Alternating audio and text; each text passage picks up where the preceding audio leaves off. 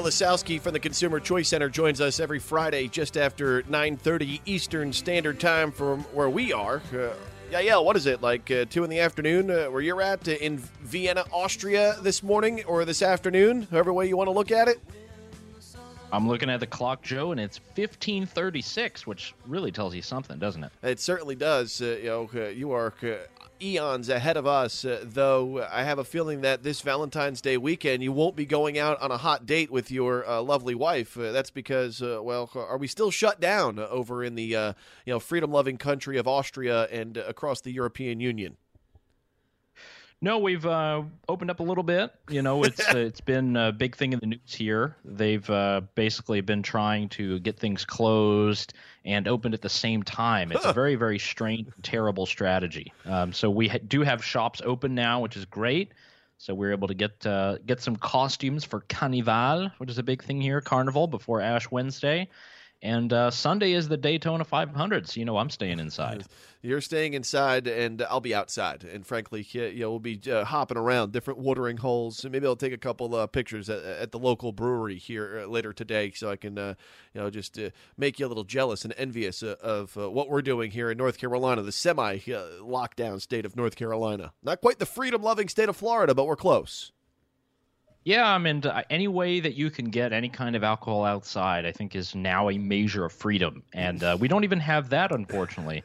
Obviously, the bars and restaurants are closed. They do offer takeaway service, but they do not allow takeaway service of alcohol, at least at many different areas. So that is something that there are definitely ways to work around, and uh, you bet that's what I'll be doing this weekend too. Well, you know, the rebel uh, that you are, uh, a reminder to folks: uh, this guy got uh, the cops called on him uh, in Vienna as he was smoking a turkey during Thanksgiving because you had a Karen in his apartment complex that was a little upset that Yael was out there cooking a turkey in the middle of an empty courtyard. Right, Yael? That's the way it played out. Oh yeah, basically. I mean, uh, people just don't like to to really smell the beautiful flavors of uh, that North Carolina barbecue. So oh, I, I, think barbecue. that definitely was a was a big thing. Everyone everyone has a weird, strange, you know, moment of envy throughout this whole lockdown thing. You know, we do see people traveling. I'm sure many of your listeners have seen people on Facebook or Instagram who might be in Florida or California or or who knows somewhere warm and doing something nice. Uh, it's definitely not not like that here, so I do have a little bit of envy there. But it seems as if us being locked up and seeing pictures and images of people enjoying themselves is really not doing well for our mental health. Yeah, and uh, you know, is it more or less like, oh, look at these uh, buffoons in America going out in, in, the middle of COVID, or is it the enviousness of you know, oh man, look at those buffoons in America going out and enjoying some of their lives? Yeah, I, I, think it's it's definitely the latter amongst all the people that I know. But of course, we're a freedom love freedom loving bunch. But man, I definitely I would kill for that. I know uh, definitely my my brother's down in Daytona for the race over the weekend and already seeing pictures of how nice it is and the beach and uh, Florida itself. You know, here's here's a place that just had the Super Bowl, going to have the Daytona 500. I mean, this really seems to be the freedom state. I think I even saw a, a nice tweet uh, right after the Super Bowl Joe, I think you saw this too. It said the real MVP of the Super Bowl is uh, Florida Governor Ron DeSantis. Yeah, I would, and I totally agree. I would say the same, and even uh, you know, uh, politically minded folks uh, with the Conservative Political Action Conference will actually be meeting later on this month uh, in the state of Florida as well, moving uh, their annual conference from D.C. because they would not be allowed to have it in D.C. So where do you go? Well, you go to Florida. Uh, Yael, let me ask you, you know, here in the state of North Carolina, I saw an Elon poll the other day. Uh, folks not real happy with the, the way in which uh, the vaccine the vaccination process has been uh, rolled out, uh, and uh, you've got our county commissioners, for instance. Oh, there was a couple extra doses in this last batch, uh, so let's go get uh, vaccinated. Know, you see people, of course, the elites and others uh, getting a, an opportunity to be vaccinated before, you know, my 70 year old, you know, mother in law. nonetheless, this is the way things go, I guess. If you've got influence, if you've got money, if you're a part of the elite status, uh, you get to jump uh, to the front of the line. Or if now you're a teacher and you're beholden to the Association of Educators and the teachers' unions, you are now being prioritized uh, without even being engaged as to whether or not you would take uh, the vaccine. I mean, what a mess uh, we've got going on here as far as the vaccination program goes in our state. Many others like it, and you know we can forget about talking about where you're at in Austria and the way things are going there. Yeah, and I think North Carolina provides us some very good examples. Now, granted, we are doing better in North Carolina compared to some of our neighbors, South Carolina, Georgia, Tennessee. So, North Carolina has about 10% of the population that's already had one dose. And I do have a good number of friends, of, of colleagues, of people that I know who've had their first dose in North Carolina. There are other places where it's definitely a lot worse. And I think you know there's there are a lot of issues with how these things are distributed. Uh, there was one article that came out in the Associated Press about a couple of people in South Carolina uh, who were over able to get to North Carolina and able to get vaccines. It was one particular gentleman who's I think 75 years old. Uh, he didn't really have a shot in South Carolina because it's going so poorly, so he had to drive up north to North Carolina, and uh, that's around the Charlotte area, where people are border hoppers. There, people generally buy gas in one uh, state or buy their groceries in another, depending on the taxes. So I totally understand that, and I don't begrudge it. I mean, look, if I was um, at least at, at some risk for my health or I was a bit older, I'd be jumping over every line possible to get one of these vaccines. And I think, unfortunately, uh, in North Carolina, it, it's gotten a lot better. I mean, 10% is better than the average of the EU. It's certainly better where I am right now. Uh, but if we look at places like California and Texas, there actually have been many circumstances where they are trying to distribute this according to equity, uh, meaning we're not just looking at high risk groups of people who might be 65 or older. They're also looking into racial demographics, socioeconomic factors. And that seems to me a little bit dangerous. And we don't really have the model of, of how we normally do things in our marketplace. Things are decentralized. We use demand. You know, we allow as many distributors as possible. Uh, I know that uh, Andrew has been on here various times talking about West Virginia, which is now one of the most vaccinated states in the entire nation, and they worked with the local pharmacies. We're not really doing that in North Carolina. There's there's a lot of you know individual health alliances and you know departments that are distributing this, and it seems really haphazard. I wish they would do a, a bit of a better job that way. I mean, we could learn from the market and how to distribute this stuff there's a reason last week, Joe, I was praising Amazon, and uh, another reason is because yeah. I think if we handed over the vaccinations to them, uh, yeah, this stuff would be done pretty quick. We'd probably be done by uh, next Tuesday. You young whippersnappers in your Amazon.com and your Amazon Prime. I mean, uh, maybe one day, Yael. You almost uh, had me yesterday with uh, the bottle of uh, cafe coffee flavored Patron tequila that I can't find anywhere on the shelves uh, here in the uh, you know the progressive state of North Carolina and their updated uh, ABC and liquor laws. You, uh, you, almost got me to make a purchase on Amazon yesterday. Still have not visited that site, by the way, since we last caught up. well, and, and you won't be able to find any any liquor there. So uh, no alcohol on Amazon, at least in, in North Carolina. Believe me, I've been oh, trying. I've been pushing at the state legislature. I've been trying to talk to many state legislatures themselves. It's really slow, but I tell you, where I'm sitting right now, I could add 10 of them to my cart and ship them to you, and you would get it uh, probably quicker than this will be available ever online. So that that's definitely one thing to work towards. Hopefully, in the pandemic, we're learning that a lot of laws that we've had up until this point were never really needed. And I think those around the alcohol monopoly that we have, specifically North Carolina, is definitely one that we could axe. I really hope the the state legislature there works on it. They've talked about it a little bit. They're giving us teases, but come on, guys, this is uh, we're 2021.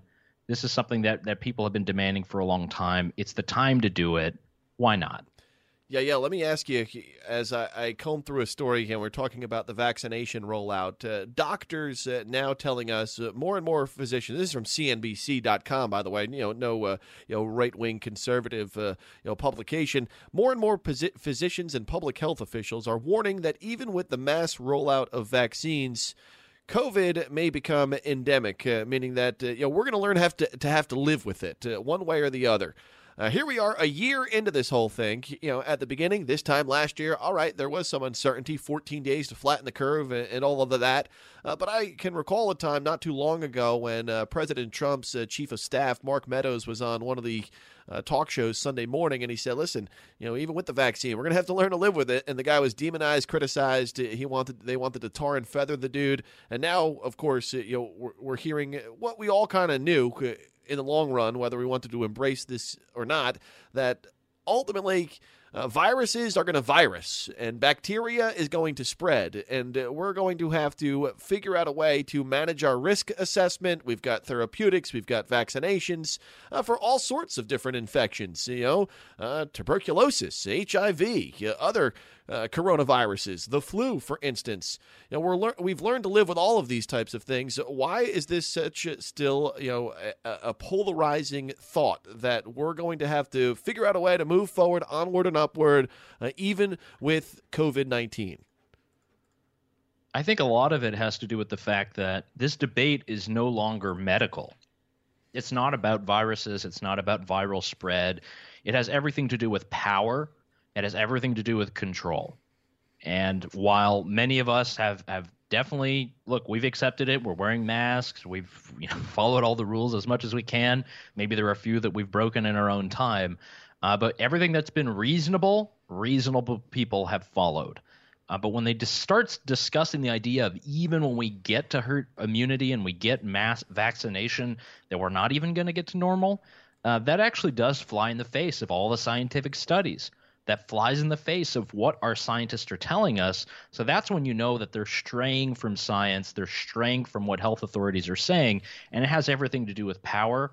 And I would probably add another controversial point, Joe, is that uh, many health professionals, you know, they've never really had it better. They've never been more invited to be on media, on television shows. They get their op eds printed. Mm. Everyone listens to what they say. So we have to think about that. Everything is about incentives, and we have to really think about the totality of our society. Everyone has their own interests. Definitely, teachers' unions are making that very clear in places like Chicago and various other states where they're not allowing kids to go back to school.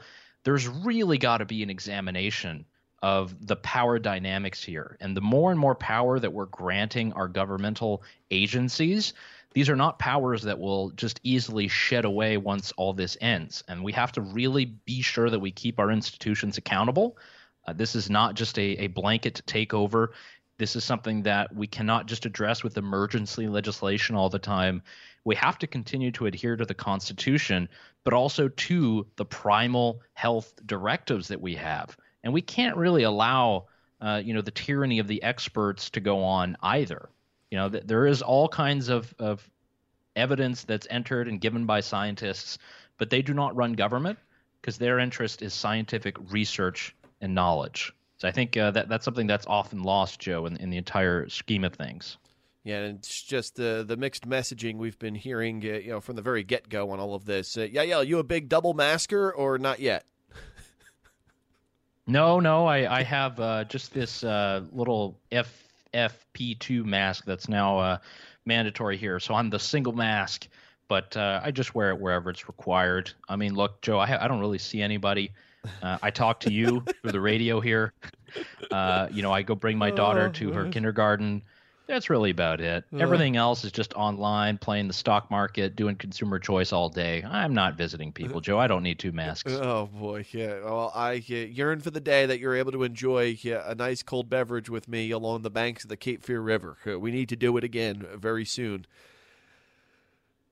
Yeah, at this point, you know, this is uh, is probably going to have to be our exit plan, our European Union exit plan, and uh, hopefully we can get some vaccinations there. I've got friends who have gotten vaccinations all over the place in other countries, and and you know, if it takes a an air airline trip to come to North Carolina to get it, well, that's exactly what we might have to do, and we'll be hanging out in Wilmington soon. Yeah, yeah. Let me ask you. You know, we hear in Congress uh, that uh, another uh, what is it, the 1.9 trillion dollar uh, piece of legislation that has been floated out by the Biden administration, and uh, all sorts of bells and whistles have been added on by the Democrat majority you know, in the House and the Senate. And when we look at the impact that this will have on consumers, you know, by the way, there is still according to Congressman Rouzer this morning, there is still a trillion dollars, one trillion dollars of money uh, that has been unspent from the previous stimulus bill, quote unquote stimulus bill, and now we've got another two trillion coming down the pipeline. Uh, what's the impact on consumers here? You know, at the end of the day, as to whether or not this is really you know going to stimulate our economy and get us back up and running the way we were you know a couple of years back. Well, I really like the point made by Dave Ramsey this week, who also is on Big Talker uh, throughout the day. And he made the point that, you know, with these small number of stimulus checks, whatever it is, sixteen hundred dollars or fourteen hundred dollars. I mean, if if you're really in a precarious position, this stuff is not going to help you. And if you're so deadly in need of the $600 then you had other problems before so i think a lot of consumers especially are are really looking at this and saying well is that really how i'm being served the pri- the primary goal of this should be to reopen our economy to make sure that people can get back to work so that we have clarity i'm happy to see that there is a lot of money that is going to small business but I think uh, you've had Brad Polumbo of FEE on this week and or last week, and he's definitely discussed the problems with a lot of the bill and where the money is going and how much money is being wasted. Uh, thankfully, there are a lot of great small businesses that have been able to reap some rewards, but there's also future debt to keep in mind. There's a lot of this that's that's really making it difficult to understand what is the goal of the government here. And any of these large trillion dollar plans, there's a lot of stuff we're not going to be able to see until it's too late. Uh, there's going to be too much money kind of rolling around in the system that you or I are not going to be able to to be able to to really get what I guess would be deserved. Uh, this is a lot of money. This is the largest uh, financial bill basically ever conceived. So we really have to understand, you know, what the future of this is, how we as consumers are going to be impacted. Uh, I know they're talking about the minimum wage and raising that as well. So it really is something that impacts a lot of people. I would hope I would hope that we have a future way to go forward. Sorry, Joe. That's my, my oh, daughter trying to get good. in on the conversation. Hey, man, she just, agrees with me. Yeah, you're adding some you know real life experience to all of this. Uh, you know, it's not Yael sitting in his high perch. It's Yael, the dad, who has to go change a diaper here in about five minutes after you know we jump off the air with them. Uh, that brings a, a, a, reality kit to what we do. You know, not just here behind the microphone all the time, uh, spouting this, that, and the other. Uh, Yael, when you talk about that uh, stimulus, you know, in the way I look at it too, you know, on the on the back end, as you said, with Dave Ramsey, you know, six hundred bucks, twelve hundred bucks. Uh, you know, if you're dying for that money to come into your bank account, uh, you know, there's something else that's going on there that you need to figure out financially. And and there are instances where there are people out of work and they can't find work, or you know, they're in uh, dire straits, have been living paycheck to paycheck. But again, it goes back to the root and the fundamentals of things when we talk about financial literacy. And on the on the other end of the scale, you know, if you're making seventy five thousand dollars a year, a family's making one hundred forty eight thousand dollars combined you don't need twelve hundred dollars either, or six hundred dollars to to float you for a, a couple of weeks. Uh, it, it, seems just like uh, well, seems as if they're just trying to uh, pump us up with this money for something maybe down the pipeline, uh, you know, in the future, as far as you know the way uh, the government provides income to its uh, population. Uh, we've heard these ideas, uh, the universal basic income type of conversation by the Andrew Yangs of the world. Is that kind of the precursor? Is are we living in the precursor to that, or is am I looking too far into it? I mean, it's definitely something that exists in many other countries, uh, not to that extent, but that model works, and and you know we're we're going to have to pay for this somehow. And once we get to a point where we are paying taxes on European level, something like sixty percent, then yeah, essentially, you know, all of our society is going to be centralized and controlled by governmental agencies, which is what we do not want. We want to have consumers who have disposable incomes. We want to have citizens who have freedom and individual liberty. And if we continue to grow the government, and look, the only thing we want, we don't want money from DC. We want clarity and we want things to be open. That's the that's the number one concern here. Get rid of the virus, get us back to work. Any of this other stuff is just more money that's being thrown into the system. It's going to help some people float, uh, but really it's going to be problematic down the road. And I would hope we can uh, have some good advocates for our ideas for limiting all of this excess I really hope that we have good people who can help us defend us on that, Joe. Yeah, as I let you go, and we can't go a segment uh, with the Consumer Choice Center without talking about uh, support for uh, medical cannabis. And uh, as uh, we move into uh, you know that realm of the discussion, apparently a majority of North Carolinians, I can't believe we still don't have medical marijuana here in the state, while others you know, have just opened the floodgates for anyone and everyone to you know purchase you know you know, purchase a J or whatever else you want uh, at your consumption recreationally. But a majority of North Carolinians actually do support uh, medical ca- uh, cannabis. Apparently, is this you know uh, a topic that people are, are, are, looking into or you know pushing here in the state? I know. Uh, so this is a, an Elon University poll from the last week in January, and uh, if we look at medical you know, it's 73% of North Carolinians that are in favor of medical marijuana. 73% of people in North Carolina. Uh, when we look at recreational, it's actually 54%. So it still is a majority.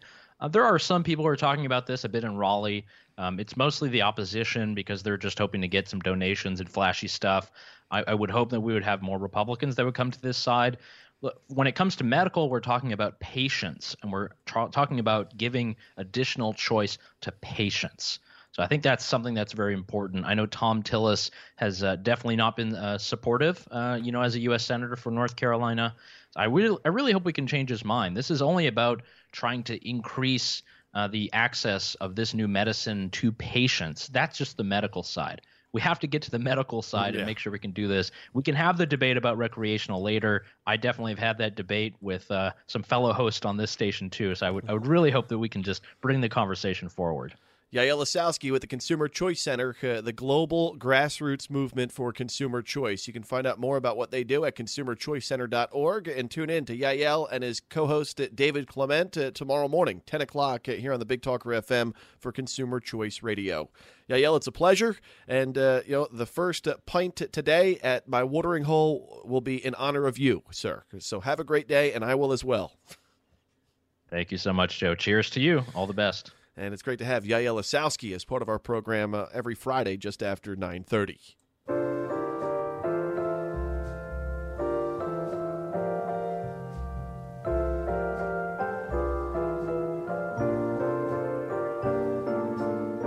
Unforgettable. That's what you are.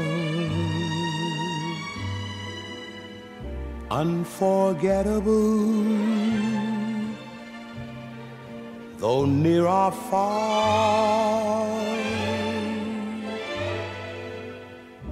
like a song of love that clings to me. Hi, this is Justin Humphreys from the Humphreys Law Firm on Eastwood Road. The Humphreys Law Firm is located in